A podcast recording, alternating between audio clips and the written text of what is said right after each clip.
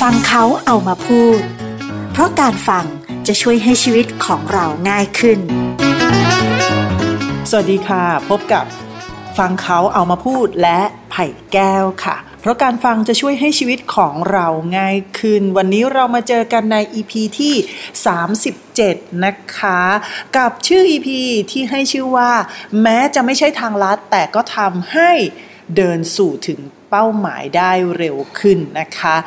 เป็นอีกหนึ่ง EP ที่จะนำเรื่องของการเดินสู่เป้าหมายมาฝากทุกๆคนกันนะคะ หลายๆครั้งเนี่ยคนเราก็มักจะอยากได้ทางลัดใช่ไหมแล้วก็จะมีคนเนี่ยเขาก็จะพยายามที่จะมาบอกนั่นนู่นนี่นู่นอ่าแล้วก็จะมีคน เข้ามาทำลายความฝันของเราว่า เฮ้ย ทางลัดอะมันไม่มีจริงหรอก มันไม่เคยมีทางลัดสำหรับคนที่ประสบความสำเร็จโอ้ พอฟังแล้วมันรู้สึกว่าใจเสียใจหาย แทบจะไม่อยากเดินต่อเลยทีเดียวใช่ไหมคะแต่ว่าในวันนี้ฟังเขามาพูดค่ะหมายเอาเรื่องของวิธีการที่จะทำให้เราเดินถึงเป้าหมายได้เร็วขึ้น แม้เราจะไม่เรียกมันว่าทางลัดก็ตาม คือออกแนวแบบหลบดราม่าวันนี้เอาเทคนิคของการที่เราจะเดินสู่เป้าหมาย แบบที่ไม่ต้องสเปะสปะมาฝากทุกคนกันนะคะถ้าเกิดว่าเราบอกว่าเดินสู่เป้าหมายแบบไม่สเปะสปะ มันจะเป็นทางลัดหน่อยๆเฮ้ยมันก็โอเคนะคนเราถ้าเกิดว่าลงมือทำอะไรเองกว่าที่เราจะรู้ทางนะคะ บางทีเนี่ยสี่รอบห้ารอบนี้ก็ไม่รู้นะ เอออย่านึกว่ามันจะง่ายนะคะ แต่ถ้าเกิดว่ามีคนมาบอกว่า เฮ้ยฉันน่ะทำแบบนี้มาก่อนแล้วนะ แล้วมันก็ได้ผลเร็วขึ้น เอ้ย อันเนี้ยน่าสนใจไหมถ้าน่าสนใจเดี๋ยวเรากลับมาฟังกันว่า เทคนิคที่จะทำให้เราเนี่ยเดินถึงเป้าหมายได้เร็วขึ้น ไม่ว่าคุณจะเรียกมันว่าทางลัด หรือไม่เรียกมันว่าทางลัดก็ตามเนี่ยมันมีอะไรบ้าง แล้วเราจะต้องทำยังไงกับมัน เดี๋ยวเรากลับมาติดตามกันค่ะ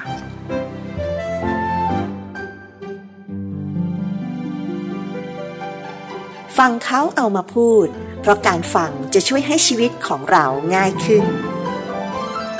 เอาละค่ะ EP ที่ 37 นะคะ แม้จะไม่ใช่ทางลัดแต่ก็ทำให้เดินถึงเป้าได้เร็วขึ้นนะคะ ใน EP นี้มี 15 อย่างของวิธีคิด พูดว่าเป็นวิธีคิดวิธีทำละกันที่คุณน่าจะเอาแบบปรับใช้ได้กับงานของคุณ หรืออสิ่งที่คุณกำลังอยากจะทำมันนะคะ เขาบอกว่าจริง ๆ แล้วเนี่ยคุณผู้ฟังคะขึ้นต้นว่าชีวิตเนี่ยไม่มีใครที่อยากจะใช้ชีวิตอย่างล้มเหลว ไม่มีใครที่ไม่อยากสำเร็จถูกไหมแต่ว่าโอ้โหการที่จะไปเดินสู่ความสำเร็จขึ้นมาได้นั้นน่ะมันก็ไม่ได้เรื่องง่ายเลยทีเดียวนะคะ แต่มันก็ไม่ใช่เรื่องยากนะเอาล่ะตอนนี้ใครที่ยังตุปัดตุเป๋อยู่ ยังไม่รู้ว่าจะทำยังไงอยู่ เราก็จะมีวิธีมาให้ละกันนะคะ อย่างแรกก่อนเลยนะ นั่นก็คือว่าคุณลองสำรวจงานของคุณดูก่อน สำรวจงานของคุณดูก่อน ถ้าตอนนี้คุณยังไม่มีงาน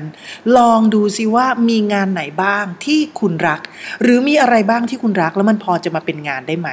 ถ้าเกิดว่าคุณมีโอกาสที่จะค้นพบเส้นทางทางเดินของตัวเองนะ อันนี้ถือว่าเป็นเรื่องที่น่าอิจฉาที่สุดนะ แม้ว่าทางเดินของคุณนั้นบางทีมันอาจจะแม่กว่าจะสำเร็จได้มันช้าซะเหลือเกิน หรือมันดูริบหรี่ซะเหลือเกิน แต่อย่างน้อย ถ้าเกิดมันเป็นงานที่คุณรักเนี่ย มันก็จะทำให้คุณรู้สึกว่า คุณมีความสุข และถ้าเกิดว่าคุณลงมือทำมันน่ะ คุณก็จะอยู่กับมันได้อย่างมีความสุข อันนี้เนี่ยถือว่าเลอเลิศประเสริฐสีมาก แต่ถ้าเกิดว่างานที่คุณทำมันไม่ใช่งานที่รักเราทำยังไง ลองดู ลองดูในบางอย่างในงานของคุณค่ะว่า คุณรักอะไรในนั้นบ้างหรือเปล่า ถ้าเกิดว่ามันมีจุดที่คุณจะไปรักมันได้แล้ว แล้วก็รีบเข้าไปรักมันเลยนะคะ อย่างที่สองค่ะ คุณจะต้องรู้จุดยืนกำหนดจุดยืนที่ชัดเจนซะก่อน หลายคนเนี่ยยังไม่รู้เลยว่าจุดยืนของตัวเองเป็นยังไงอ้าเหมือนจุดยืนของไหม และชัมบาลาไหมกำหนดจุดยืนที่ชัดเจนได้แล้วนะคะว่าชัมบาลาจะเป็นกิจกรรม ร้านค้า สิ่งของ วิธีคิดหรืออะไรก็ตามนะที่เป็นชัมบาลาไม่ว่าจะเป็นชัมบาลา tea room ชัมบาลาเบนคาเฟ่หรือต่อไปอาจจะเป็นชัมบาลาแอสเซสซอรี่อะไรไม่รู้แหละ แต่ว่าที่แน่ ๆก็คือว่าถ้าเป็นชัมบาลากรุ๊ปของเราโอ้โหดูใหญ่โตไหมชัมบาลากรุ๊ปของเราเนี่ยจุดยืนของเราก็คือ เราจะทำทุกอย่างที่ดีต่อสุขภาพกายและสุขภาพจิตของลูกค้า รวมไปถึง สุขภาพของโลกใบนี้ด้วยอ๋อค่อยๆ ขยับนะ สุขภาพของโลกนี่ทีหลังนะมันทำยากมากนะคะ ต่อไปเราอาจจะพัฒนาแพ็กเกจของเรา พัฒนาวิธีการอ่า process ของเราให้รบกวนโลกให้น้อยที่สุดอะอันนี้ก็ค่อยๆ พัฒนาไปนะ แต่ว่าในตอนนี้สิ่งที่เราจะทำก็คือว่า เราจะทำทุกสิ่งทุกอย่าง ไม่ว่าจะเป็นกิจกรรม ไม่ว่าจะเป็นสินค้า ไม่ว่าจะเป็นการบริการหรือไม่ว่าจะเป็นอะไรเนี่ยที่ ดี และดูแลต่อสุขภาพของลูกค้าของเรา ไม่ว่าจะเป็นสุขภาพกายและสุขภาพใจ อันนี้ก็คือจุดยืนเลยทีเดียว ดังนั้นค่ะเวลาหมายคิดอะไรเนี่ยมันจะมีจุดยืนเป็นกรอบอยู่แบบนี้อะไรที่มันจะแบบใส่ผงชูรสดีกว่า มันจะได้อร่อย มันจะได้ง่าย เราก็เอ้ยผิดจุดยืนของเราแล้ว เราก็ไม่ทำอย่างเงี้ย มันก็จะง่ายแล้วก็มันก็จะทำให้เราไม่สเปะสปะนะคะโอ้อย่างน้อยได้แล้วข้อหนึ่งข้อที่ 3 ค่ะคุณผู้ฟังนั่นคือการวางแผนนั่นเอง การวางแผนไม่ใช่ planning นะ แต่ถ้าเกิดว่าคุณวางแผนเอาไว้ดีๆ เนี่ย มันจะกระชับเวลาของคุณมากๆ ยกตัวอย่างเช่น มันก็ต้องมีแบบแผนแต่ละวันมากๆว่าจะทำอะไรบ้างในแต่ละวันอะไรอย่างเงี้ย มันจะกระชับเวลา มันจะทำให้คุณไม่รู้สึกว่าทำนั่นลืมนี่ทำนี่ลืมโน่น อ่า แล้วพอลืมวันนี้มันก็จะ มันมันส่งผลต่ออันอื่น ๆ อีกนึกออกไหมคะเพราะฉะนั้นการวางแผนเนี่ยสำคัญมากๆอ้าวข้อที่ 4 ดีกว่าค่ะ ข้อที่ 1 เลือกงานที่คุณรักหรือหาความรักในงานเนาะอย่างที่ 2 คือรู้จุดยืนอย่างที่ 3 คือวางแผนอย่างที่ 4 ค่ะ กระตุ้นแรงบันดาลใจของคุณ คนเราเนี่ยมันเฉื่อยอยู่แล้วตามธรรมชาติ เออ อันนี้เป็นธรรมชาติเลยนะ ธรรมชาติของสมองมันจะทำให้เราเนี่ยชอบอยู่ในที่ที่เป็น comfort zone เราจะไม่อยากเดินออกไปในที่ที่เรารู้สึกว่าเราไปแล้วเราลำบากแน่นอนอะ่ะ เออ ไม่มีคนไหนโง่ขนาดนั้นน่ะ จริง เพราะฉะนั้นเนี่ย ถ้าเกิดว่าคุณจะทำอะไรสักอย่างหนึ่งที่มันมัน challenge มาก ๆ เนี่ย คุณจะต้องพาตัวเองเข้าไปอยู่ใกล้คนเก่ง ๆ ค่ะ หรือว่าอยู่ในสังคม หรือว่าอยู่ในสิ่งแวดล้อมที่มันสามารถที่จะเติมพลังให้กับคุณได้อะอันเนี้ยมันจะกระตุ้นแรงบันดาลใจ แห่งฝันของคุณเนี่ยให้มันลุกชนมาได้ตลอดเวลาเหมือนหมายเนี่ยหมายจำเป็นมากเลยค่ะ ที่จะต้องกระตุ้นแรงบันดาลใจ เพราะตัวเองปกติแล้วเป็นคนเฉื่อยมาก ใช่ไหมดังนั้นเนี่ยก็จะพยายามที่จะกระตุ้นแรงบันดาลใจ พยายามที่จะแบบบอกเพื่อนบอกน้องบอกพี่ตลอดเวลาบอกว่าเฮ้ยถ้าเกิดว่าใหม่รู้สึกเฉยเมื่อไหร่เนี่ยกระตุ้นใหม่ด้วยนะ วันไหนที่ใหม่รู้สึกว่าเฮ้ยแค่นี้ก็พอแล้วอะช่วยกระตุ้นด้วยหรืออะไรอย่างเงี้ยนะคะ มันก็สามารถที่จะมาช่วยกันได้บางทีเราคนเดียวเราก็ช่วยเหลือตัวเองไม่ค่อยได้เนาะเพราะฉะนั้นคุณต้องกระตุ้นแรงบันดาลใจด้วยการพาตัวเองเข้าไปอยู่ใกล้คนเก่งๆ หาสังคมที่เหมือนกันกับคุณคือหมายความว่าจะชวนคุณเนี่ยเดินไปยังเป้าหมายนี้ได้ หรือชอบในสิ่งเดียวกันก็ได้ หาสิ่งแวดล้อมที่สามารถจะเติมพลังไฟแห่งฝันของตัวเองเนี่ยให้มันลุกโชนขึ้นมาได้ตลอดเวลา นั่นคือข้อที่ 4 ที่จะทำให้คุณก้าวสู่ความสำเร็จได้เร็วขึ้นนะคะ ข้อที่ 5 ค่ะ ให้คุณรู้เอาไว้เลยว่า เลิกที่จะจมอยู่กับอุปสรรคแล้วบอกมันว่าทำไม่ได้ เพราะว่าอุปสรรคเป็นเพียงบททดสอบความแข็งแกร่งจากพระเจ้าเท่านั้น เออ ดังนั้นอุปสรรคเขาบอกว่ามีให้ข้าม ไม่ใช่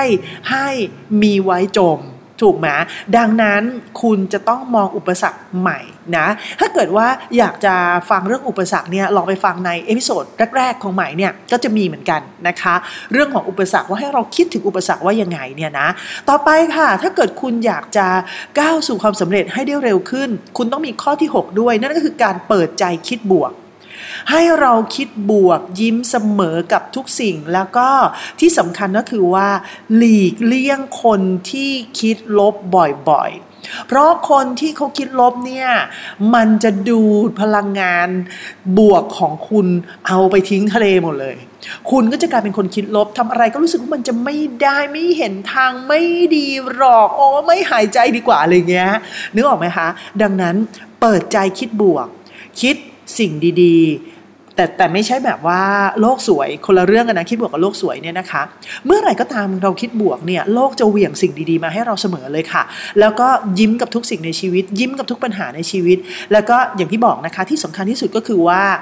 เลี่ยงเลยค่ะ หลีกเลี่ยงคนที่มีอคติเป็นลบให้มากที่สุดเลยทีเดียว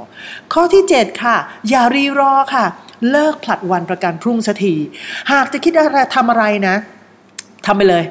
อย่ามัวแต่นั่งโทษตัวเองโอ้โหเสียดายจังเลยรู้อย่างนี้ฉันทำเฮ้ยพอแล้วไหมเนี่ยนั้นก็เป็นอย่างเงี้ยเฮ้ยรู้อย่างนี้ฉันทำหยุดแล้วค่ะ ตอนนี้ใหม่ไม่หยุดไม่มีคำนั้นในหัวใจแล้วคือพอนึกจะทำคิดตรึกตรองอย่างดี คือดีพอสมควรนะทำเลย ไม่เช่นนั้นนะคุณจะไม่ได้ทำแล้วก็จะมานั่งเสียใจว่า โอ้โหทำไมนะ คนอื่นถึงโชคดีจังเลยทำไมเราถึงไม่โชคดีเหมือนเขาบ้าง บางทีไม่ใช่ปะบางทีคุณไม่ได้ทำปะถูกไหมน่าจะเป็นอย่างนั้นนะคะ ความสำเร็จมันจะมาได้เมื่อคุณลงมือทำเท่านั้น เพราะฉะนั้นข้อที่ 7 ก็คือ อย่ารีรอค่ะ ข้อที่ 8 ในวันที่ชีวิตสับสนเนี่ยอย่าเพิ่งกดดันตัวเอง ให้คุณพักผ่อน คุณขาคุณกลับไปฟังตอนนี้เลย ถ้าเกิดว่าใครเนี่ยรู้สึกว่า เฮ้ย ชีวิตมันสับสนนะ ไม่เอาแบบเหนื่อยนะ เหนื่อยก็คือเหนื่อยสับสนคือสับสนคนละเรื่องนะใหม่เนี่ยสับสนมาแล้วพอชีวิตสับสนปั๊บสิ่งที่คุณต้องทำคือ หยุดพัก แล้วให้คุณกลับไปฟัง EP ที่ 35 นิกเซนศิลปะของการไม่ทำอะไรเลย อันนั้นน่ะกลับไปฟังเนี่ยแค่ 2 EP ย้อนหลังไปเอง เมื่อคุณหยุดพักแบบถูกต้องแล้วเนี่ยมันจะทำให้คุณเกิดสติขึ้นมา มีปัญญาขึ้นมา แล้วทีเนี้ยคิดใหม่ทำใหม่ได้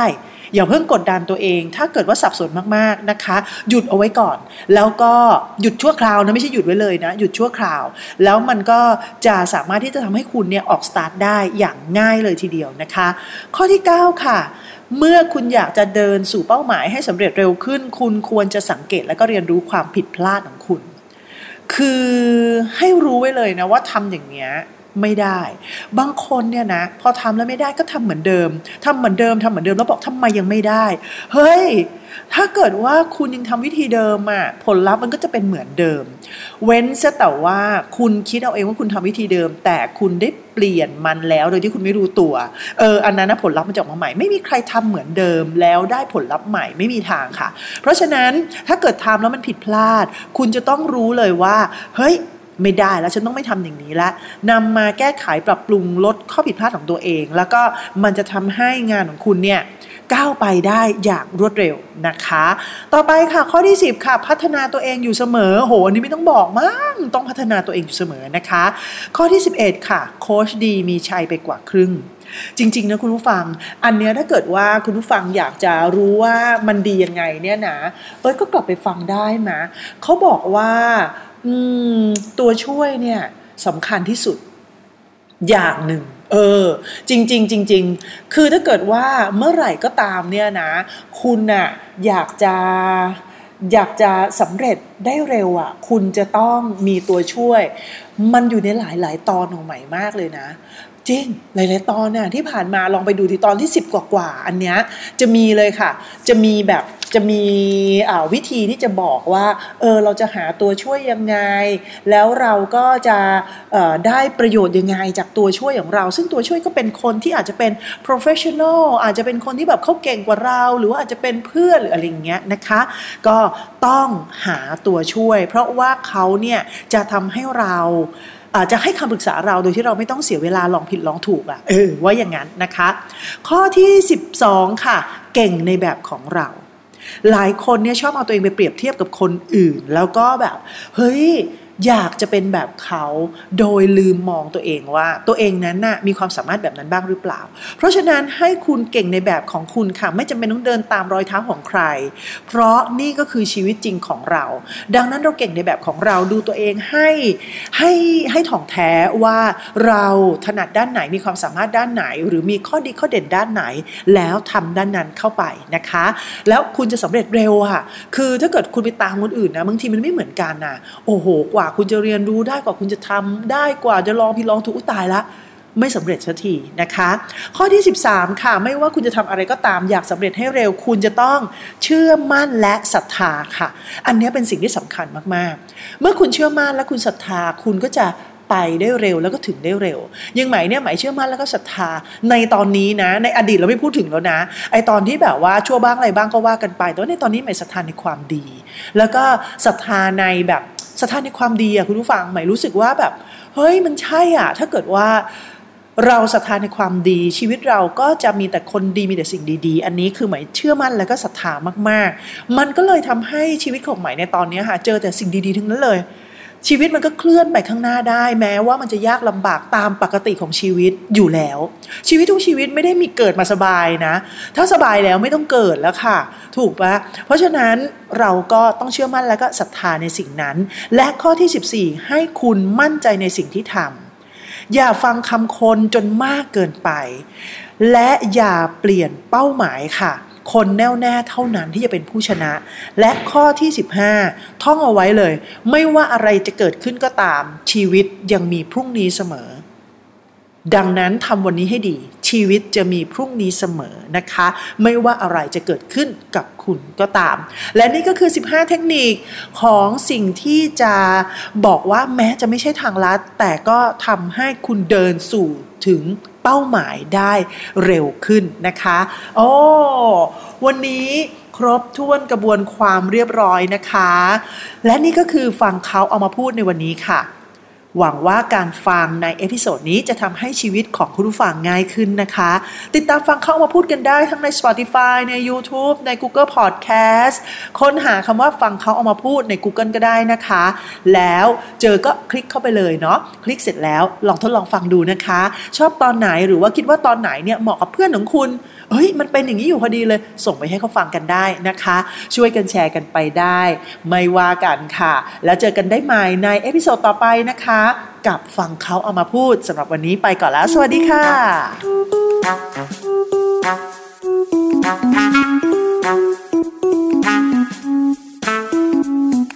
ฟังเขาเอามาพูด เพราะการฟังจะช่วยให้ชีวิตของเราง่ายขึ้น